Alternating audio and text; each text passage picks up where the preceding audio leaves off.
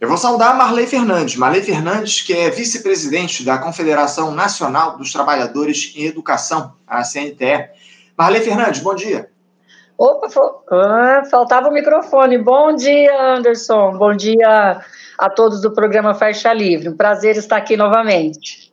Prazer é nosso, Marley. Com o microfone ligado, a gente ouve bem. Muito obrigado por ter aceitado aqui o nosso convite para a gente fazer esse diálogo, essa discussão a respeito da Conferência Nacional de Educação, a, C, a CONAI, que aconteceu aí, né, Marley, no último, no último final de semana. Na verdade, foi encerrado ontem. Começou no dia 28 e terminou aí no dia de ontem e que aconteceu lá na Universidade de Brasília, a UNB, tratando aí das questões relativas à educação no nosso país, enfim, temas fundamentais que foram debatidos, foram trazidos, inclusive, eu vou pedir, evidentemente, para você falar aqui para a gente, foi discutido lá nessa CONAI, um clima tenso, né, que houve lá, pelo menos aí na cerimônia de encerramento, que contou com a presença, a participação do presidente Lula, muitas críticas em relação à postura desse governo aos caminhos que estão sendo adotados em relação à educação pública no nosso país. Mas, para começar, o, o, o, Marley, você que esteve, inclusive, participando lá da CONAI, eu queria que você fizesse aí um balanço a respeito do que, é foi debatido, né? Uh, quem é que esteve presente lá na CONAI, os temas que foram trazidos à tona nessa Conferência Nacional de Educação que terminou aí no dia de ontem lá em Brasília. Fala um pouco a respeito disso aqui para a gente. Como é que se deu essa CONAI, o Marley? Então, Anderson, é, a Conferência Nacional de Educação ela é uma reivindicação histórica é, do movimento social, dos trabalhadores em educação, né, e foi aprovada no último PNE de forma oficial, na Lei 13.005, ela vinha por decretos, né, do governo Lula, do governo Dilma, mas ela é um produto de lutas, né, da história da educação brasileira, vamos dizer assim, desde 1932, ali, com Anísio Teixeira, né? Então, é, nós nos reunimos, 2.500 delegados e delegadas, observadores e convidados, depois é, de uma participação efetiva no país todo, né, nas, nos municípios, no, nos estados, nas 27 conferências é, estaduais e a distrital, para debater, então, uma proposta, né, uma proposta de um novo Plano Nacional de Educação, já que o atual vence agora em 2024. No tema central é a educação como uma política de Estado e como um direito humano, com justiça social e desenvolvimento socioambiental sustentável. Então, veja bem que é a educação ligada é um projeto de país, né? Um projeto de país, uma educação que traga o conhecimento, mas que supere as desigualdades, as injustiças e também, né, que contribua é, num dos aspectos centrais do planeta, que é, é um desenvolvimento socioambiental sustentável, né? Então, e não esse predadorismo, vamos dizer assim, que a gente vê do capital, né? Então, é um desafio gigantesco um desafio grande para nós. Mas, fazendo é, um balanço, né, o texto da Conferência Nacional de Educação, agora para a etapa final, recebeu mais de 8 mil emendas. Veja bem, então, né, foi um texto amplamente é, debatido, né, recebendo mais de 8 mil emendas e, ao mesmo tempo, é, fazendo, de fato, né, todo o debate do que nós queremos na educação brasileira. Então, desde a constituição de um sistema nacional de educação, ou seja, olhar o país né, de, é, do, do âmbito que ele já é, que é um país federado, mas com contribuição do governo federal, para os governos estaduais, para os governos é, municipais, é, essa forma é, federativa, né, mas num regime de colaboração. E que isso tem que estar muito bem é, instituído. Então, o, o texto, o, o, primeiro eixo falava disso, né?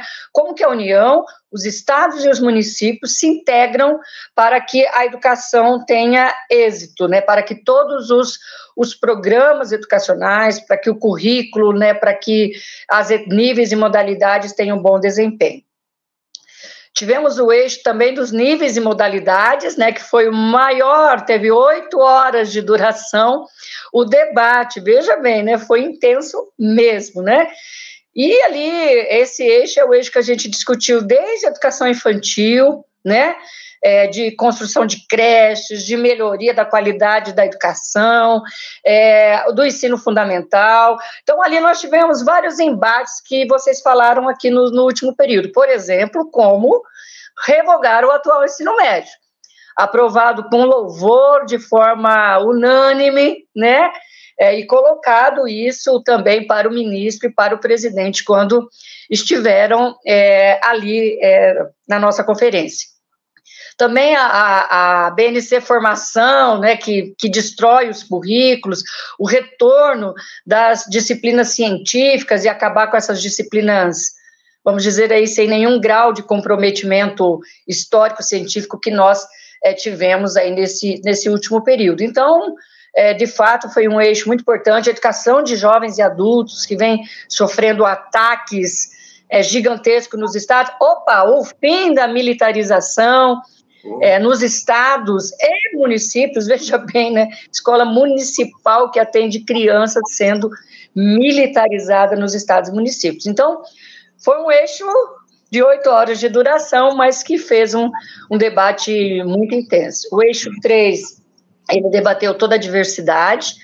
Nós tivemos processos é, é, de dissenso, de confrontação, fizemos um debate apaziguado e, obviamente, debatemos no voto, foi feito todo é, um processo muito afirmativo, mas das políticas afirmativas de diversidade, contra o racismo, contra o capacitismo, enfim, todas as políticas elas foram ali também aprovadas com, com êxito, né? É, o eixo 4, né, ele apresentou a gestão democrática, então daí um tema longo que demorou bastante, né, porque a gestão democrática também ela ela volta a fazer um debate de que não é o individualismo das pessoas, ou seja, não é a meritocracia, o mérito pessoal de cada um, mas sim as políticas públicas mas sim políticas de Estado, né, e não o individualismo ou política de bônus, ou ranqueamento entre as escolas, ou adestramento dos estudantes, isso tem que acabar, né? Isso precisa acabar. O eixo 5 que eu estava, o eixo do, da valorização profissional, né? Um eixo sempre muito polêmico, muito cheio de reivindicação, porque é o eixo que os trabalhadores em educação se encontram, mas também tivemos um bom propósito, as políticas educacionais, piso, carreira, saúde, né, que vem sendo muito é, debatida nos últimos anos, não só nossa, mas como dos estudantes, como no ensino superior também, na educação básica. Então, mas foi um eixo que a Contento também acolheu é, todas as emendas que estavam propostas. O eixo 6 é o eixo do financiamento, então é dinheiro, recurso, é o que precisa para que a educação, de fato, ela alcance todas essas expectativas, né? E, e esse texto se tornarão propostas, estratégias e metas para o próximo Plano Nacional de Educação. Então, mantivemos nos 10% do PIB, o que seria dobrar o recurso da educação brasileira aí nos próximos dois anos da aprovação é, do PNE. Então, é uma meta ousada e é a meta que, obviamente, nós vamos ter que mais lutar nas ruas, nas praças, no Congresso e tudo mais. E, por fim, o eixo da gestão da justiça social, dos direitos humanos, que eu já comentei aqui, que a educação é um projeto de sociedade, né? A educação é um projeto que ela é, não pode tratar igual aos desiguais. Pelo contrário, ela tem que tratar de forma desiguais, desigual aos desiguais, com mais política pública, né? com mais necessidade de atendimento. Então, é, veja, Anderson, que foi. É, nós chegamos a dizer alguns momentos que nesses últimos seis anos a gente estava muito sufocado sufocados mesmo. Você sabe que você debateu a escola uhum. sem partido aqui, você debateu tantos outros temas, então parecia e foi um grito de liberdade. Foi é, um eu... grito. Pode falar, Anderson. Não, é justamente isso. Eu acho que é o que resume bem esse encontro que vocês tiveram aí na Conferência Nacional de Educação, um grito de liberdade dos profissionais, dos estudantes, enfim, de toda a comunidade da educação do nosso país. Agora, o, o Marley, para além desses muitos eixos foram debatidos, essas questões importantíssimas foram levantadas, Eu queria que você falasse um pouco a respeito do que, é que ficou definido no documento final, porque parece que houve resoluções importantíssimas relacionadas tanto ao novo ensino médio, como também como a Base Nacional Comum Curricular. Eu queria que você falasse um pouco a respeito dessas duas questões aí que foram colocadas no documento final. Diz aí um pouquinho para a gente o que é que ficou definido, por favor.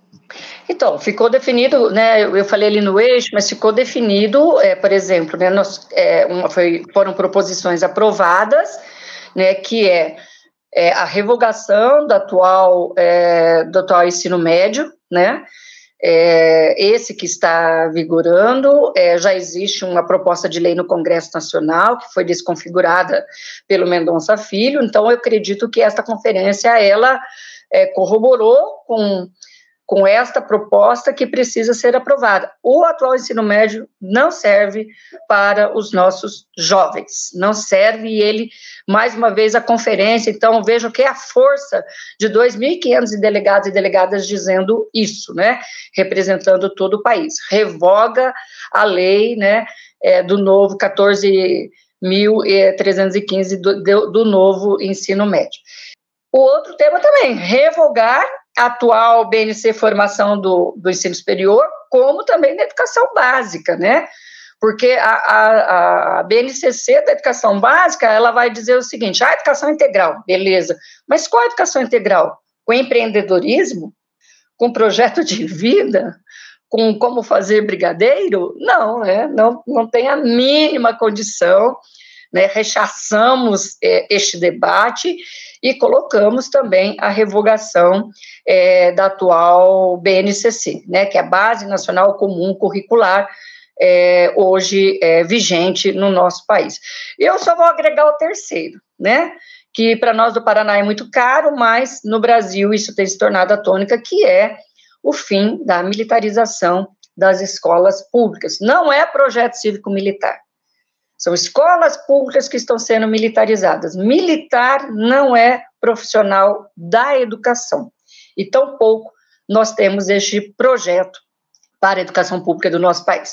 Então, eu destaco esses, esses três pontos centrais, assim como na gestão democrática, né, que se respeite os reitores eleitos, né, que não se tenha mais lista tríplice, apesar que já votou aí é, uma proposta de lei, mas reafirmar né, este movimento, e nas escolas públicas é, do nosso país, que hoje né, somente 6% são eleições e mais de 58% são indicações de gestores, nós também reafirmamos a importância da gestão democrática e da eleição para os gestores é, em todo o país. Questões fundamentais que você trouxe aí que estão colocadas no documento final produzido pela Conferência Nacional de Educação, a CONAI, enfim. Agora, o, o Marley, como eu citei aqui, é, delegados e estudantes cobraram o ministro da Educação, Camilo Santana, com gritos de fora Lehman, é, se referindo né, ao empresário aí que tem investido enormemente na educação aqui no nosso país, e também o presidente Lula. Né? É, os presentes bradaram revogada a reforma ou paramos o Brasil, se referindo a nova a reforma, o novo ensino médio. Você muito bem colocou, muito bem trouxe aqui para a gente como parte do documento final a revogação desse instrumento.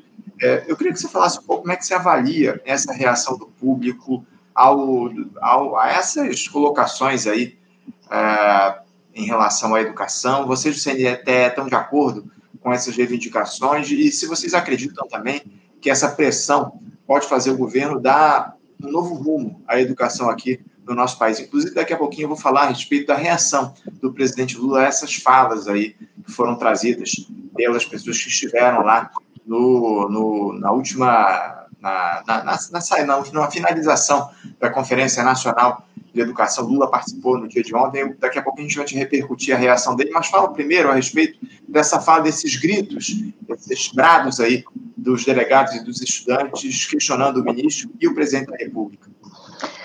Então, já que eu falei que a gente estava engasgado, os gritos todos saíram, e obviamente nós temos pleno acordo, né? É, os jovens mesmo, a UNE, a UBS e todo o movimento que estava presente, puxaram as palavras de ordem, sim, né, que foi reverberada por todo o plenário, né? Então, nós da CNTE temos essa posição, o Fórum Nacional de Educação também, e o público presente ali também, né? Ele veio junto. É, é um momento, sim, né, de, de, de fazer o debate coletivo. Então, quando você faz o debate coletivo, aquilo que está mais é, necessitando de se fazer alteração acaba tomando a centralidade do debate. E sim, né, foi, fizemos as palavras de ordem de fora, funda, fora Lehman, expressa o nosso debate desde o início do governo de fora fundações né, privadas de dentro das políticas educacionais né, no, no Ministério da Educação. Então, foi um grito forte, sim. É, acredito que o ministro, obviamente, ele percebeu tudo isso, assim como o presidente também.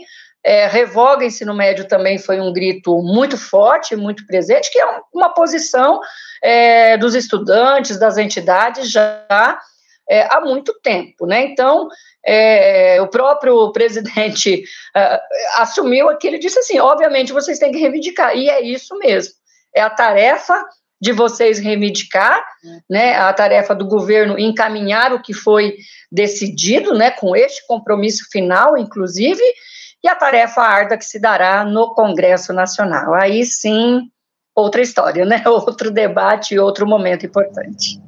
É uma disputa forte, pesada que vai haver lá no Congresso Nacional em torno do novo ensino médio, enfim. É, o governo, o Ministério da Educação propôs aí mudanças no novo ensino médio que vão ser debatidas aí por deputados e senadores ao longo desse ano de 2024. Agora, o Marley, como eu sei aqui, o presidente da República reagiu a esses pedidos. Ele respondeu que as pessoas tinham de cobrar com um olho na realidade, citando lá a correlação de forças, o cobertor curto do orçamento. Eu queria que você falasse sobre essa resposta do presidente Lula à fala.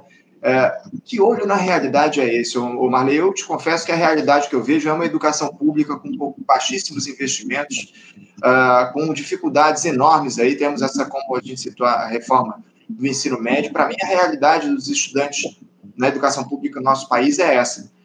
Como é que vocês do CNTE veem essa realidade que o presidente Lula diz na fala dele lá no encerramento da Conferência Nacional de Educação, Marley? Eu acho que quando o presidente diz isso, está muito claro para nós que é o Congresso Nacional, né? A Suzana estava falando anteriormente, e nós bem sabemos, né, que a correlação de forças no Congresso Nacional é muito desfavorável aos trabalhadores e trabalhadoras. O olho na realidade significa que nós, do movimento social, teremos que fazer muita luta e muita mobilização, e como nós da CNTE sempre definimos, na base de cada um. Na base do deputado, é lá, né, da cidade onde o deputado está, que nós teremos que fazer a mobilização, porque ele tem que sentir ali na base. Se a gente deixar que isso atue somente é, no Congresso Nacional, nós não temos força social. Nós temos que constituir essa força social para poder aprovar as deliberações que nós tivemos na Conferência Nacional de Educação, que é o processo também de reconstrução da educação brasileira. Né? Então, assim, não temos acordo com, com o presidente no que diz respeito de que nós vamos ter que lutar, mobilizar, o que a gente sempre fez, para nós não é novidade, né? mas num cenário onde nós teremos um texto positivo, um texto que nós vamos dizer para a sociedade brasileira, para cada mãe para cada pai que vai deixar seu filho lá na educação infantil, lá na creche, o que é que nós queremos e pedir o apoio da sociedade brasileira a esta proposta. Então, é uma luta árdua, né?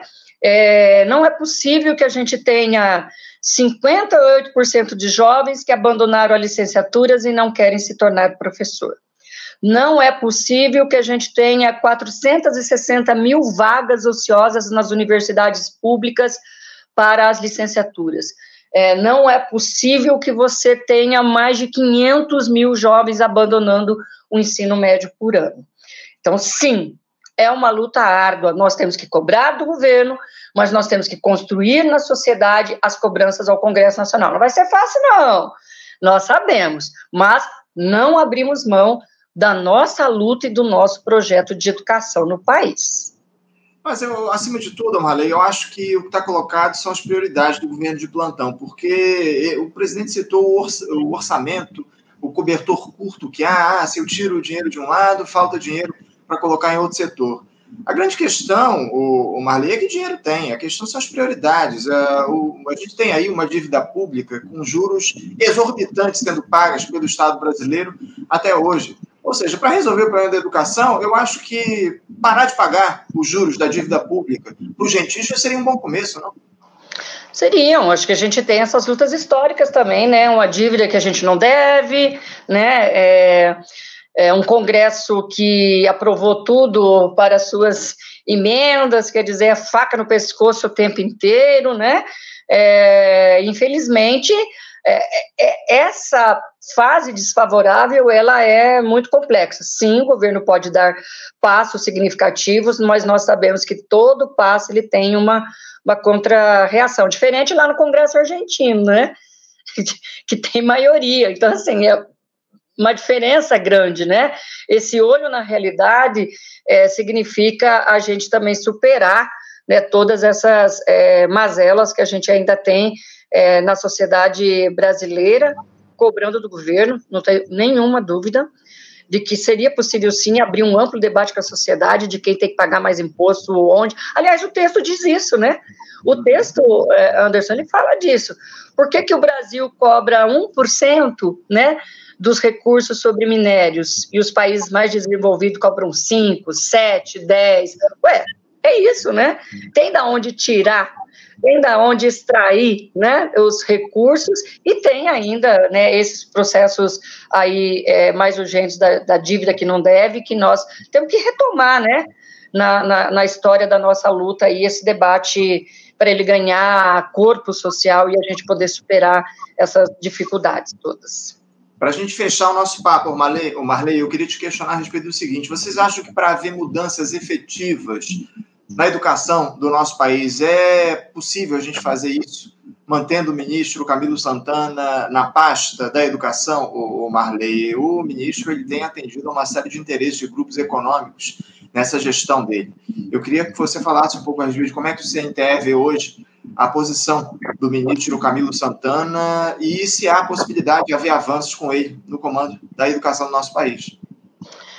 Então, na CNTE, nós não escolhemos ministro. Né? Primeiro tem que deixar isso muito claro, né?